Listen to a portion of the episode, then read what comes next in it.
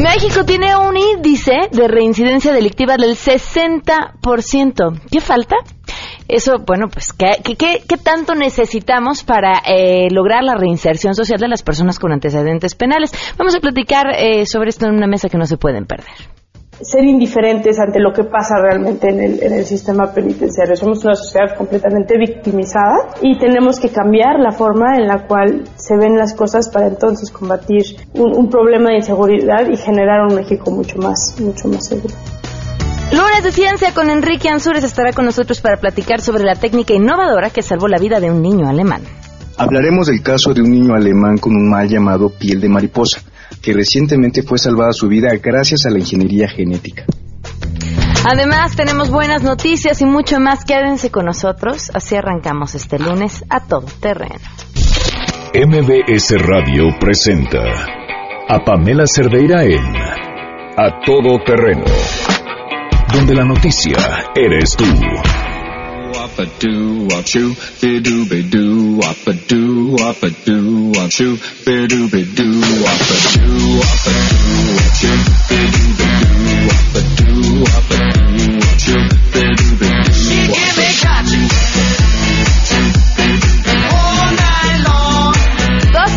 cuatro minutos. Bienvenidos a Todo Terreno. Muchísimas gracias por acompañarnos. Soy Pamela Cerdera. Los invito a que se queden aquí hasta la una de la tarde Uy, tenemos muchas cosas que comentar. Qué bárbaro, qué fin de semana más agitado.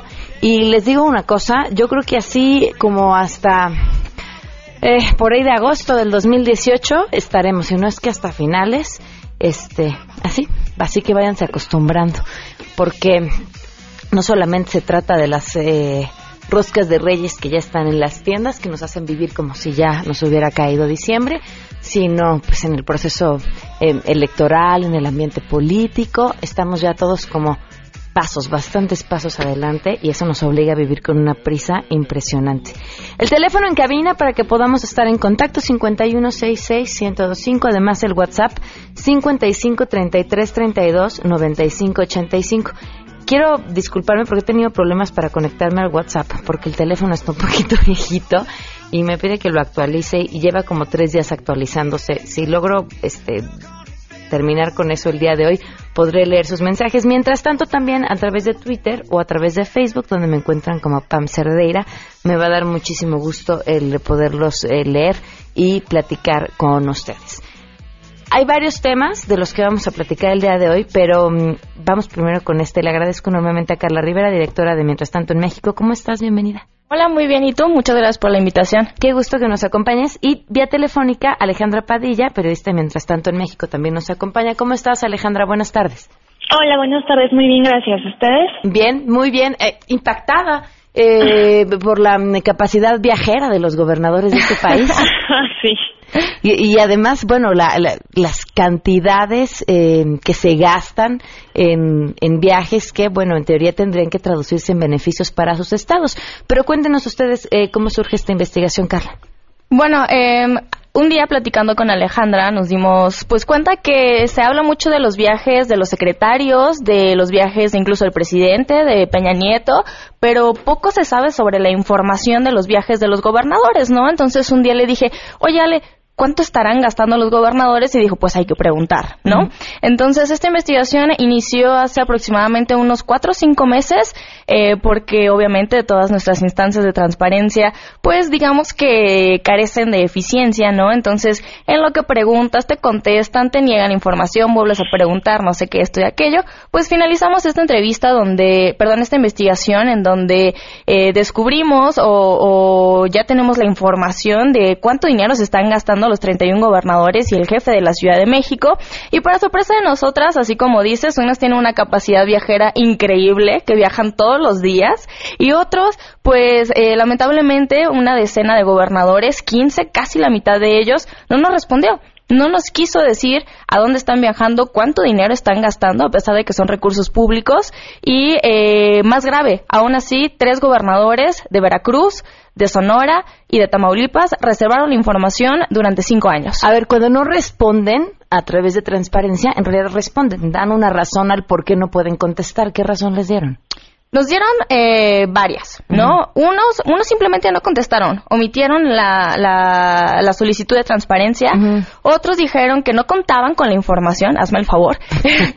es decir, eh, son recursos públicos, es dinero de los mexicanos, de, eh, digamos, los gentilicios de todos los estados del país y dicen, no contamos con esa información. Bueno, entonces, ¿qué están haciendo con el dinero? No lo sabemos.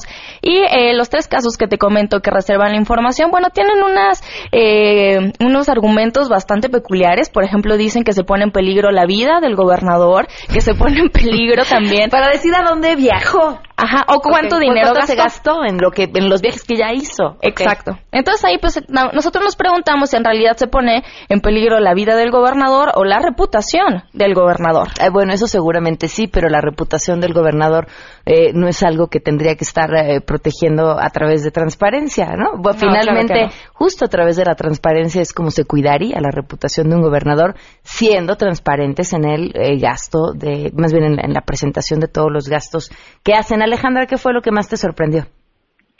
bueno, efectivamente la reserva de información porque además no solamente lo reservó la oficina de cada gobernador, sino que después de eso eh, metimos un recurso de revisión que es ante el Instituto de Transparencia Local de cada estado y ese instituto avaló la reserva, ¿no? Entonces sí es muy impactante cómo están haciendo de todo por no dar a conocer en qué gastan.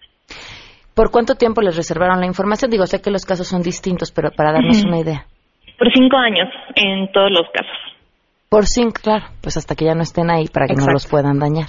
Exactamente. Van a estar haciendo eh, diferentes entregas que empezaron desde el día de ayer con esta investigación. Sí, ayer fue la primera donde platicamos el caso en general. No, esta lo pueden checar en nuestro sitio web, es www.mientrastantoenmexico.mx, en nuestras diferentes redes sociales, nuestro canal de YouTube. Eh, hoy salió la segunda que hablamos específicamente sobre el rey del derroche de los gastos, que bueno, se llevó la corona el gobernador de Quintana Roo, Carlos Joaquín, que es un caso eh, bastante peculiar y creo que alarmante. En este momento eh, lleva el entró al cargo apenas el año pasado después de Roberto Borge que hoy se encuentra en la cárcel y eh, la Secretaría de Particular del Gobierno nos informó que se empezaron a pagar sus viajes a principios de este año, es decir, en seis meses de enero a, junio el gobernador ha gastado 41 millones de pesos en viajes. Y no, y no quiero decir en viajes en general, viáticos, hoteles, comidas, no, solamente horas de vuelo. Pues ¿cómo vuela? ¿O con cuántos vuela?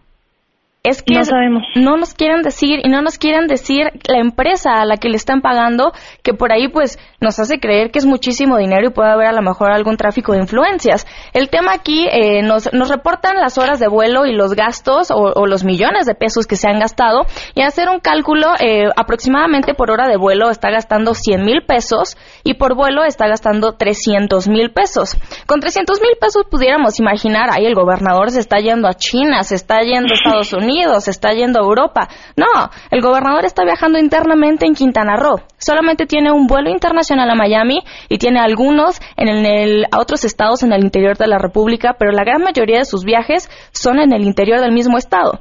Entonces, pues no sé a quién le quieran ver la cara, no sé si nada más esté paseando ahí, ¿no? Su, su tour diario por, para sobrevolar Quintana Roo, pero imagina 300 mil pesos diarios.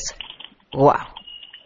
Pues habrá que, habrá que, yo creo que a todas estas eh, preguntas que han hecho ustedes, habrá que hacer todavía muchas otras más eh, para llegar hasta el fondo de, de la situación, no solamente en este gobierno, ¿no? En, muchos más que dices, desde, desde quienes te contestan con estas cifras que uno quiere irse para atrás, hasta que, por supuesto, quienes no contestan para proteger a sus gobernadores. Claro. Creo que eh, el caso de Quintana Roo es alarmante, es de eh, es un llamado a las autoridades, a la auditoría, a las contralorías para que hagan una revisión de lo que está sucediendo ahí, porque este derroche de recursos públicos, después del eh, desfalco que sabemos que sucedió, del que se acusa que hizo Roberto Borge, ¿no? Donde se robó millones y millones de pesos. Pero también, por un lado, ahí tenemos una cifra y sabemos más o menos cuánto dinero está gastando. Por el otro, otros 15 gobernadores no sabemos nada.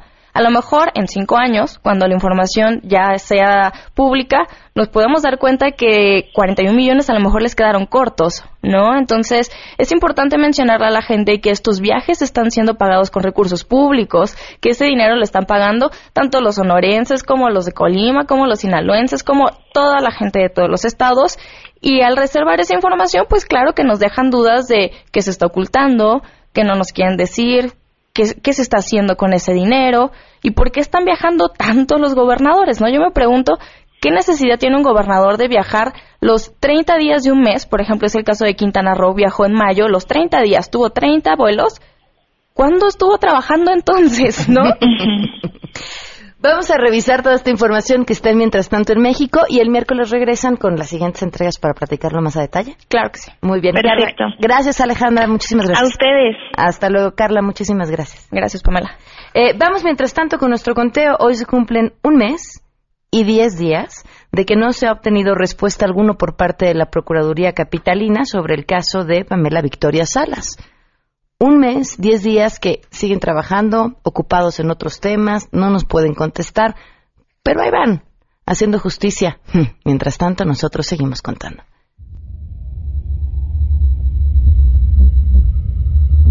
Aparentemente ahorita según están esperando pruebas de peritaje que mandaron a hacer todavía a mi niña.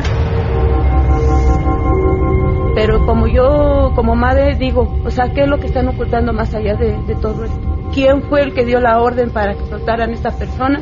Si ya las cámaras lo identificaban. Yo como madre digo, a mí sí me notificaron que buscaban a Mario.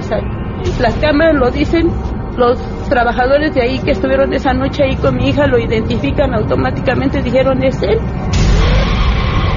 Entonces, ¿por qué lo soltaron? Victoria fue asesinada.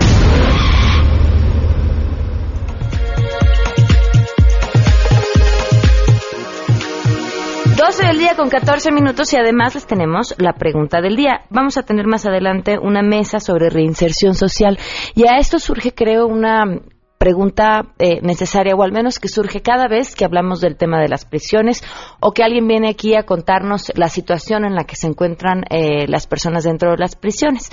Eh, los comentarios que surgen es, pero pues si cometieron un delito porque tendríamos que preocuparnos porque reciban un buen o un mal trato. Y esta es la pregunta que les hicimos. Queremos conocer tu opinión. A todo terreno. ¿Crees que una persona que está en prisión declarada por delitos graves debe de ser tratada con dignidad? Yo creo que los prisioneros dentro de la cárcel deben ser tratados con dignidad porque a pesar de que cometieron delitos siguen siendo personas que merecen una vida y un trato digno. Yo creo que sí deberían tratarlos con dignidad porque ellos no dejan de ser humanos y a pesar de que ellos trataron de forma inhumana a otras personas, como autoridad no deberían dejar de tratar a una persona bien.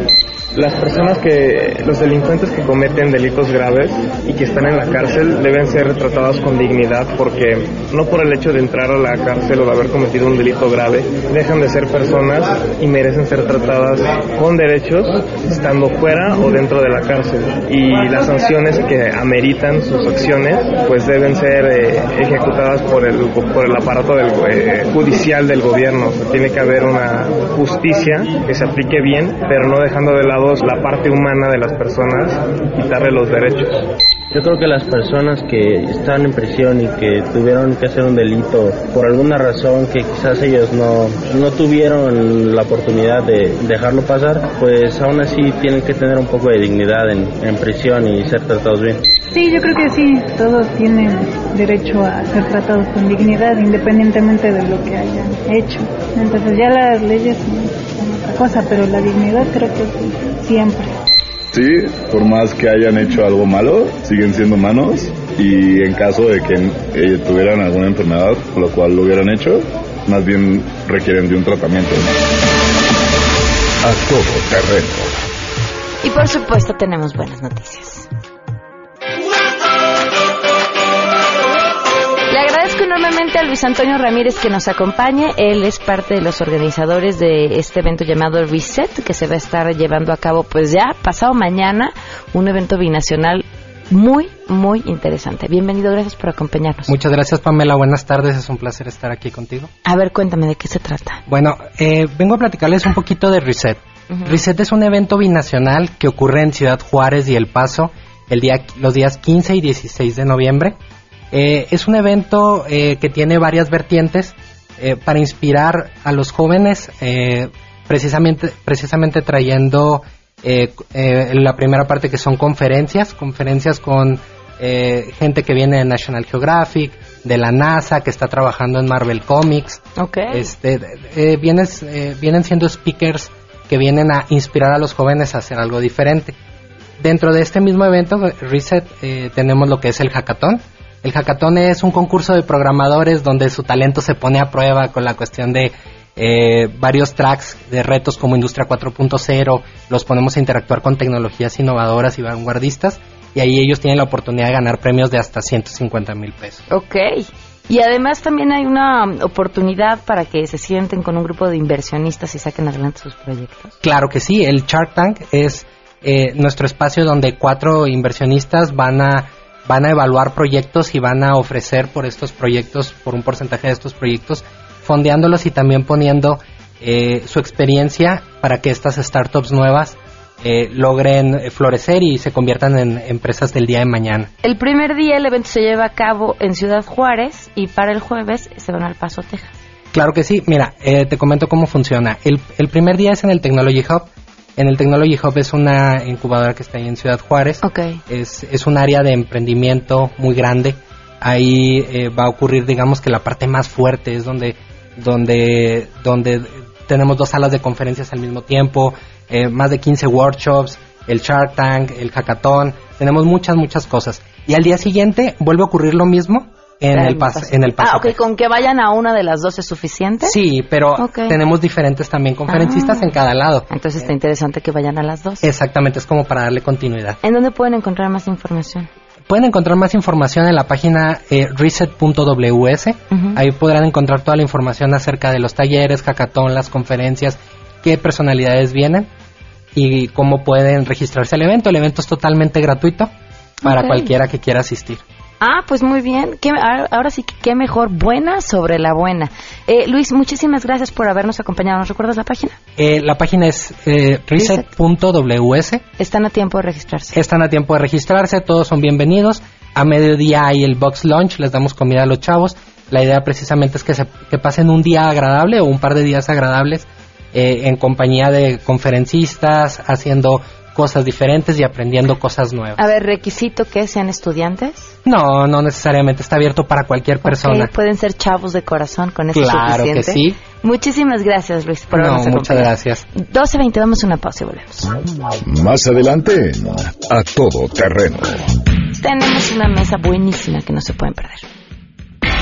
Si te perdiste el programa A Todo Terreno con Pamela Cerdeira, lo puedes escuchar descargando nuestro podcast en www.noticiasmbs.com. Pamela Cerdeira regresa con más en A Todo Terreno, donde la noticia eres tú. Marca el 5166125.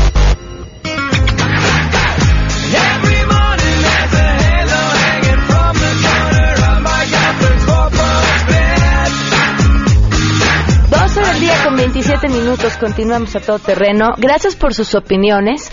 Eh, les mostrábamos al inicio de este espacio eh, lo que ustedes tenían que decir al respecto de el trato digno a las personas que se encuentran en prisión. Y le agradezco enormemente a nuestros invitados, Saskia Niño de Rivera, fundadora de la organización Reinserto un Mexicano, que ustedes conocen y ha estado aquí en diversas ocasiones. Bienvenida, Saskia, gracias por Al acompañarnos. contrario, gracias a ti. Paola Zavala Saeb, directora general del Instituto de Reinserción Social, gracias por estar con nosotros. Muchas gracias. Un saludo a tu, a tu auditorio. Roberto Cortés, abogado de la organización Documenta, gracias por acompañarnos. Hola, muchas gracias por la invitación. Aaron Sánchez Casta- Castañeda, director ejecutivo de Trabajo Penitenciario, gracias por estar con nosotros. Muchas gracias por la invitación. ¿Podríamos arrancar, Aaron, contigo? ¿Cuál es la situación de nuestras cárceles? Mira, yo partiría de hacer un primer eh, análisis de cuál es el objetivo del sistema penitenciario. Y el sistema penitenciario tiene un objetivo bien definido que está enmarcado en la Constitución. El artículo 18 constitucional nos dice que el sistema, el sistema penitenciario se organizará sobre las bases del respeto a los derechos humanos, principalmente la educación, la capacitación, el trabajo y el acceso a los servicios de salud y de deporte. Ahí nos enmarca perfectamente cuáles son los objetivos del sistema penitenciario y como bien eh, eh, mencionabas al principio, uno de los objetivos es la reinserción y la reinserción tiene que ver con el trato digno. La reinserción en el caso de la Ciudad de México lo ha establecido eh, la licenciada Patricia Mercado, nuestra secretaria de Gobierno, tiene que ver con el derecho al porvenir. Antes no hablábamos de reinserción, hasta antes del 2008, la reforma que se hizo en el sistema de justicia penal, se hablaba de readaptación. Y todavía si nos vamos un poquito más atrás al constituyente del 17, se hablaba de regeneración. Esta parte de lo que hablaba eh, tiene que ver mucho con eh, cuál es el objetivo principal en este momento. Es que dejas un modelo de adaptación que tiene que ver con el cambio de la personalidad, con ver a la persona como un objeto, de tratamiento y por eso se hablaba de un tratamiento técnico progresivo. Y ahora en el término de reinserción estamos hablando de un sujeto de derechos.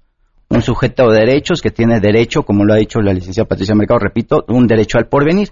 Y el derecho al porvenir implica el hacer válidos todos los derechos que nos marca la Constitución. El garantizar que sus respetos humanos se, se, se cumplan, eh, implica garantizar su acceso a la educación, implica el garantizar su acceso a los programas laborales y de capacitación y que una vez que tiene acceso a toda esta serie de programas, una vez que obtiene su libertad, una vez que ha cumplido su pena por la que está eh, por la que se encuentra al interior de un centro de reclusión, pueda reinsertarse de manera positiva. Ese es eh, de manera general uno de los objetivos del sistema penitenciario y en particular asociado a lo que es la reinserción. Ok, ahora ese es el ideal. ¿En dónde estamos parados? Pues mira, yo creo que el reto fundamental ahorita es preguntarnos por qué la gente delinque y por qué está delinquiendo más, ¿no? ¿Por qué tenemos esta, esta alza en, en, la violencia? Y me parece que todo el tema de, de fondo es el tema de la prevención y, ubicar que el tema de la inequidad social también tiene tiene su, su contraste con el alza de violencia, ¿no? Tenemos mucha mucha alza de, de robos, de robos de robos agravados, que son robos con violencia, robos hechos con arma de fuego, robos hechos en casa habitación, robos hechos en transporte público.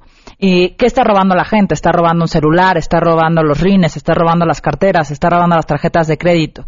Eh, cosas que pueden ser para ellos, para muchas personas, eh, inaccesibles eh, con los sueldos que ganan. Entonces, entender que el tema de prevención es un tema que se tiene que hacer con el individuo, pero también socialmente.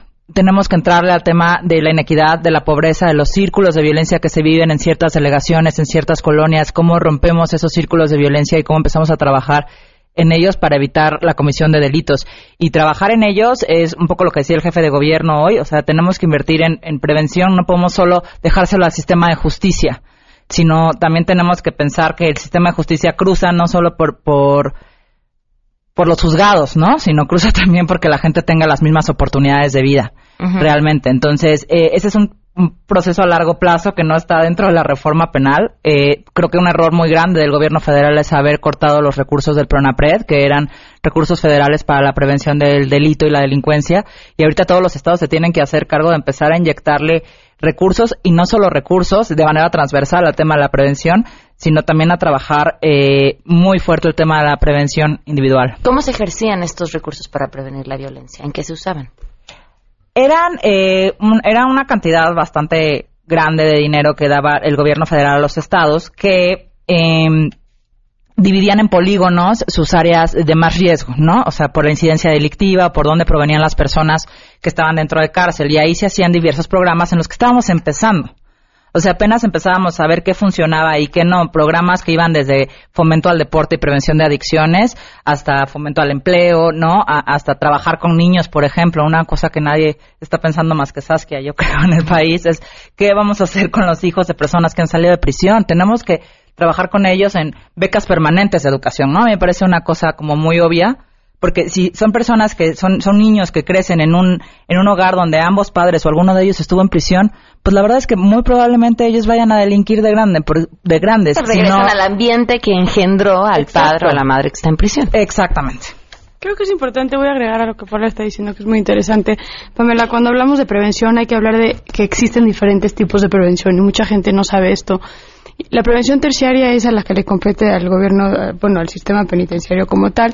Un poco lo que lo que Pablo está hablando es la primaria y la secundaria, que es sí, sin embargo, esta gran tontería que hizo el gobierno federal, porque no se puede nombrar de ninguna otra manera, que es, le quitó, le restó millones y millones de pesos a la prevención, tanto primaria, secundaria y también terciaria, porque incluso habían proyectos que organizaciones como Documenta, como Reinserta, eh, recibíamos dinero de la, de la de la, de la Subsecretaría de, Prevención y Participación Ciudadana del Gobierno Federal y ya hoy no, no existen. Yo te puedo decir que es el colmo. Reinserta el 40% del dinero, 45% que Reinserta hoy tiene es por medio de la Embajada norteamericana, por medio de USAID, ni siquiera por nuestro mismo gobierno federal. Ellos se declaran incompetentes y no pueden darnos dinero para la prevención terciaria. Creo que hoy estamos Regresando a este tema, la primaria y la secundaria son de personas que aún no cometen delitos de alguna manera que la secundaria podríamos hablar que están en estos polígamos, digamos, que ya se han detectado como espacios eh, violentos donde hay mucha más posibilidad de que las personas que viven ahí,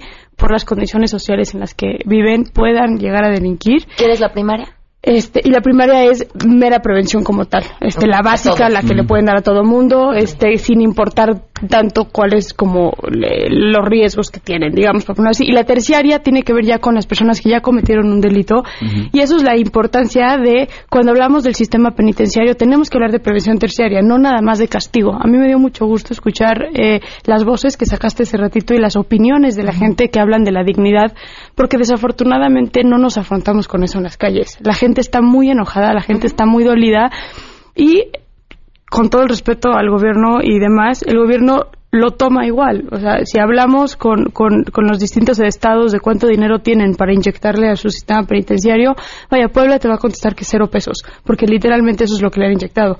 El Distrito Federal, yo no sé cómo lo hace. Eh, hasta el, el subsecretario del sistema penitenciario, yo creo que es mago, porque es impresionante cómo maneja 11 reclusorios con el poco presupuesto que, tiene. No le damos el dinero que requiere el trabajar con la gente que está en la cárcel para que salgan y no sigan delinquiendo.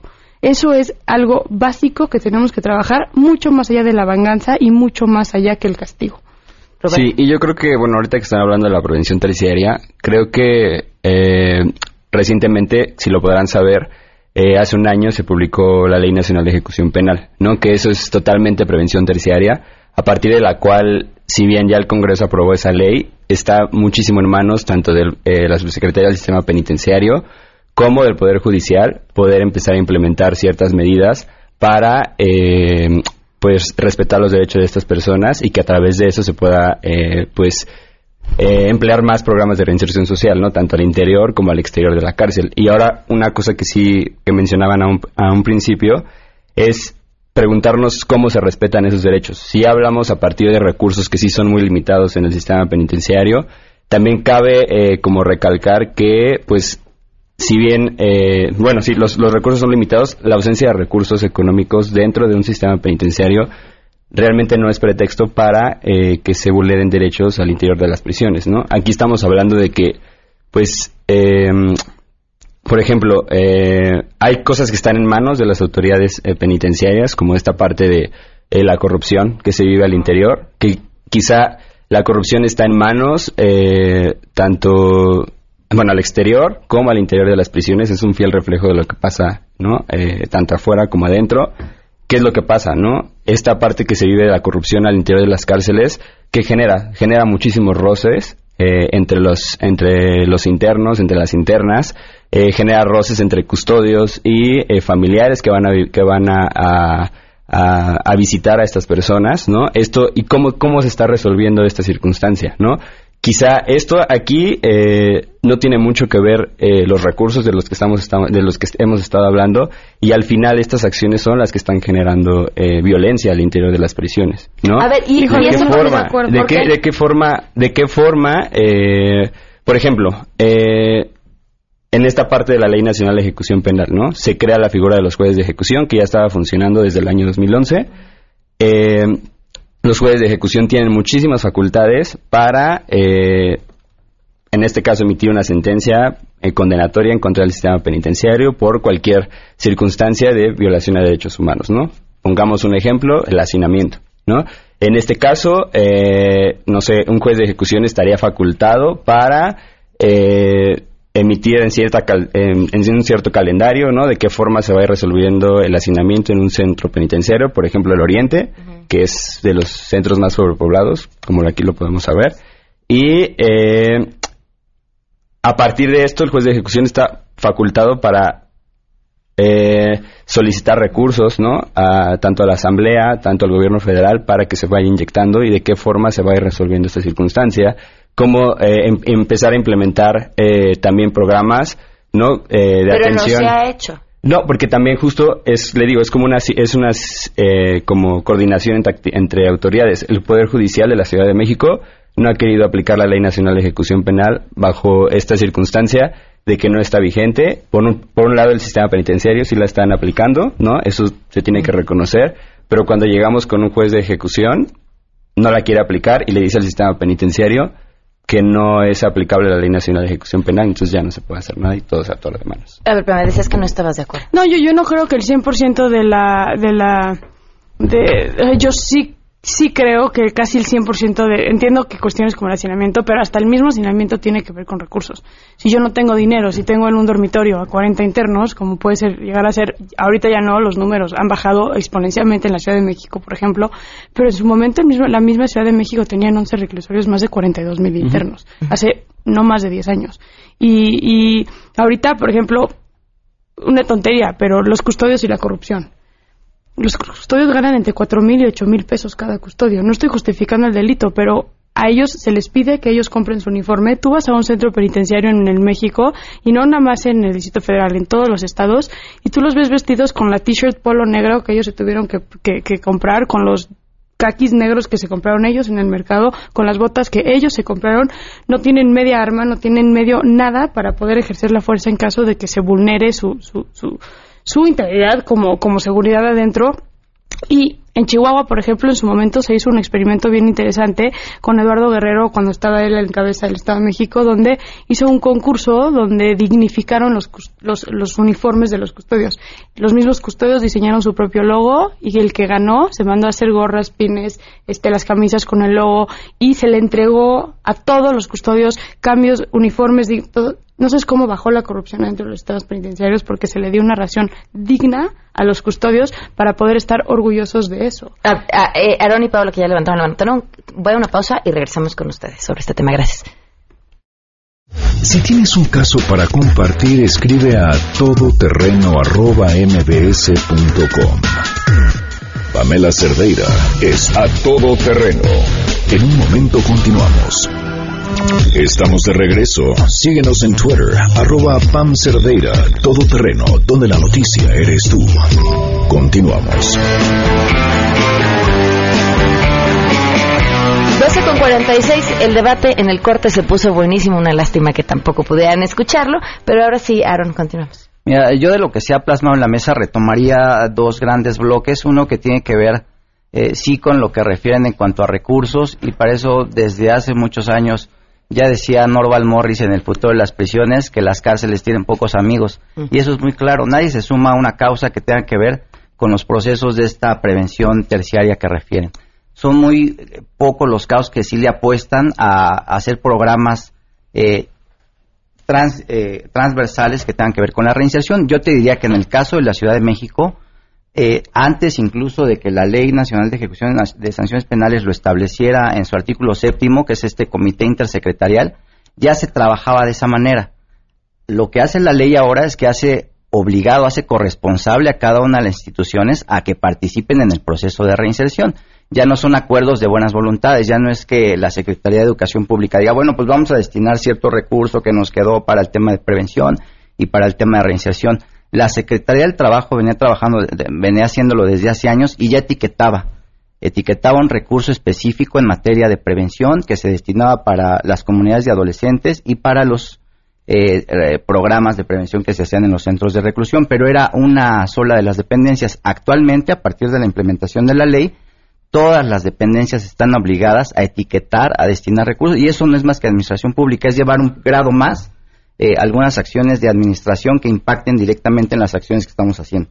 Eh, por una parte sí es el tema de recursos y por otra parte es el tema que mencionaban eh, el convenio documenta, tiene que ver con la implementación de la ley. La ley es un documento, eh, eh, por supuesto, de última generación, nos pone en el último, eh, a la vanguardia de todos los tratados internacionales, pero hay un problema de implementación y sola- no solamente, nuevamente me refiero al sistema penitenciario. Los jueces de ejecución de sanciones penales ya tendrían que estar tomando algún eh, cartas eh, eh, para resolver algunas controversias que se estén suscitando al interior de los centros de reclusión. Los defensores de oficio ya tendrían que tener bien identificados cuáles son los casos que están atendiendo, que por supuesto en todos, pero ya deberían tener una agenda mucho más intensa. Los ministerios públicos ya tendrían que estar ingresando a los centros de reclusión para hacer todo lo que les corresponde hacer. Eh, me refiero, la reforma que se hizo al pasar de reinserción a readaptación no solamente fue nominal, fue una reforma estructural y tiene que ver con hacer nuestro trabajo de manera sistémica. Mientras cada uno de los actores hagamos lo que nos corresponde, en el caso de trabajo penitenciario, cuáles son los objetivos de los programas de trabajo penitenciario y de capacitación, es uno muy sencillo, darles mayores oportunidades de empleabilidad a las personas que están cumpliendo una pena privativa de libertad. Paula. Sí, bueno, un poco siguiendo lo que dice Aaron, a mí me gustaría como platicarles un poco que, que, que la ley de ejecución eh, penal, esta que salió hace un año, establece que tiene que ser una autoridad que no sea el sistema penitenciario ni una autoridad judicial la que dé seguimiento a las personas una vez que salen de prisión. En la Ciudad de México, pues ya está el Instituto de Reinserción Social, en el que estamos trabajando justo en, en dar continuidad en lo que dice Aarón, a buscar eh, con ellos trabajar temas de manejo de emociones, capacitación, vinculación laboral, pero pues somos el único instituto que hay a nivel a nivel nacional, o sea, nadie le ha entrado a la reinserción. A ver, espérame, ¿y cómo le van a hacer si tenemos las declaraciones del jefe de gobierno diciendo agárrense porque vamos a dejar a un montón eh, de presos en la calle y ahora sí el problema de la inseguridad se nos va a ir hasta el cielo y no es nuestra responsabilidad? Yo creo yo, yo no creo que le haya dicho que no es nuestra responsabilidad. Bueno, Tan lo es que tenemos aquí es un culpa del sistema. Y yo Tenemos un, un- bueno, déjame nada más Sí, cerrar la, la idea. Tenemos este Instituto de Reinserción Social en donde damos esto. Como la ley tiene, evidentemente las personas que quedan en libertad, pues son libres o no de ir al Instituto de Reinserción Social. Muchos de ellos van. La verdad es que tenemos más o menos el 50% de- que van y, y tratan de seguir como algún proceso que los ayude a incluirse en sociedad y a eso es lo que quería yo llegar. O sea, la, la- la mayoría de las personas que salen de prisión eh, estaban en prisión, estaban marginados cuando estaban en prisión y cuando salen siguen marginados. No, no tienen no tienen necesariamente una buena aceptación ni siquiera con sus familias cuando salen de prisión, ¿no? No tienen dónde vivir muchas veces y como que la pregunta al público fuerte es ¿quién estaría dispuesto a darle un empleo bien pagado a una persona que tiene antecedentes penales? Es una gran pregunta. O sea, ¿en dónde- cómo, ¿cómo los vamos a sal- sacar de la marginalidad para incluirlos en, en, la- en la sociedad y para evitar que, que delincan? O sea, tener que ellos tengan las herramientas, las herramientas se las pueden dar en el instituto o las pueden adquirir en prisión o ya las tenían desde antes, no es como que no no, no un oficio. Muchos de ellos tienen oficios antes de entrar a prisión. Muchos de ellos, según eh, varias encuestas, tenían trabajo al momento de, de cometer el delito, pero son trabajos que tienen un salario mínimo en el que hemos insistido también muchas veces desde la Ciudad de México que se tiene que subir, que tiene que ser digno y pues empezar a, a- a- a darnos cuenta que eso es un tema que no se va a resolver en los siguientes cinco meses. O sea, el tema de la inequidad es un tema que cruza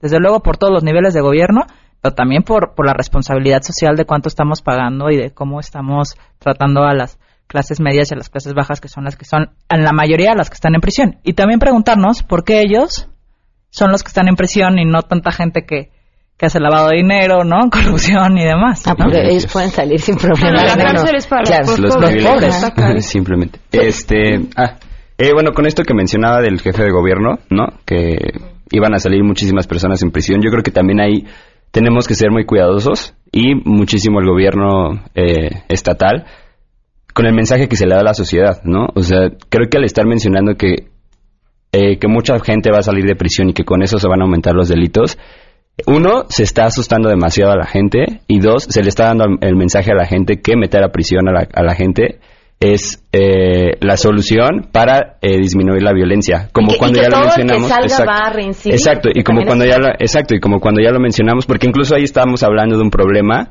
¿no? En el que incluso el jefe de gobierno tiene muchísimo que ver. Si, te- si le estás dando un mensaje a la sociedad de que si te sal- se, se van a salir todas las personas que tú tienes en la cárcel y que por eso van a reincidir, entonces ahí tú estás aceptando que hay un problema se dio un en tus prisiones, ¿no? Entonces creo que ahí hay un grave problema, ¿no? No estar utilizando a la, a la cárcel como un medio eh, pues de una solución a la violencia carcelaria. Creo que ahí sí tenemos que ser como muy cuidadosos y sobre todo pues eh, pues justo qué pasa después de prisión, ¿no? ¿Y qué pasa al interior de la prisión? ¿Qué pasa? ¿Por qué las personas que salen en cierto modo, por qué siguen este, cometiendo delitos, ¿no? Seguramente es por esta parte de pues, que no se respetan en, algún, en alguna medida sus derechos, ¿no? Y tenemos que ser como muy conscientes de eso, ¿no? El trato que incluso le pudo, que le pudo haber dado el Poder Judicial a, a esta persona, creo que es como una sinergia entre autoridades ¿no? Que tienen que actuar en conjunto, pero pues no, eh, pues que hasta el momento no se ha podido dar. Y también creo que hay que hablar de, reinserción social de una forma integral.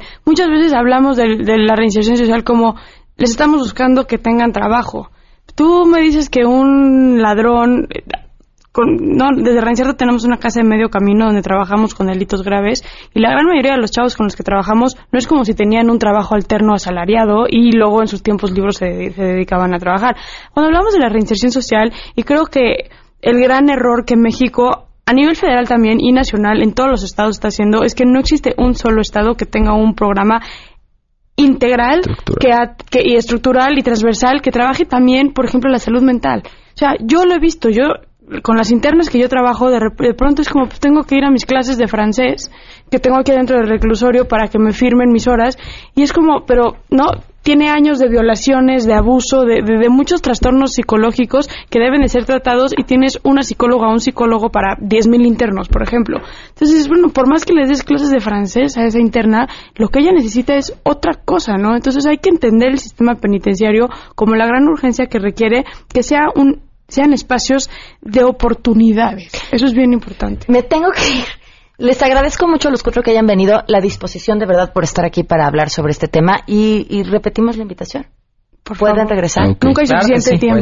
Nunca hay suficiente tiempo para hablar de este tema y además, bueno, creo es importantísimo. ¿En 15 días regresan? Sí, sin ¿Sí? que sí. Y, volvemos a hablar sobre este tema. Muchísimas gracias. Eh, ya nada más para irme una buena, buena noticia. Siéntense, porque si no se van a ir de espaldas. ¿Tienen Dish? Si tienen Dish, ya tienen telefonía celular gratis, así nada más como lo escucharon. Solo por ser suscriptor Dish pueden disfrutar de este beneficio exclusivo de una línea con voz y datos gratis, sin más, directo, sin vueltas. Si tienen Dish, tienen una, eh, una telefonía celular gratis, una línea, y van a ahorrar, bueno, pues todo lo que se gastan en celular cada mes y pueden conservar su número. Lo único que tienen que hacer es meterse a dish.com.mx y comenzar a disfrutar con su línea y su recarga mensual gratis en dish.com.mx. Nos vemos.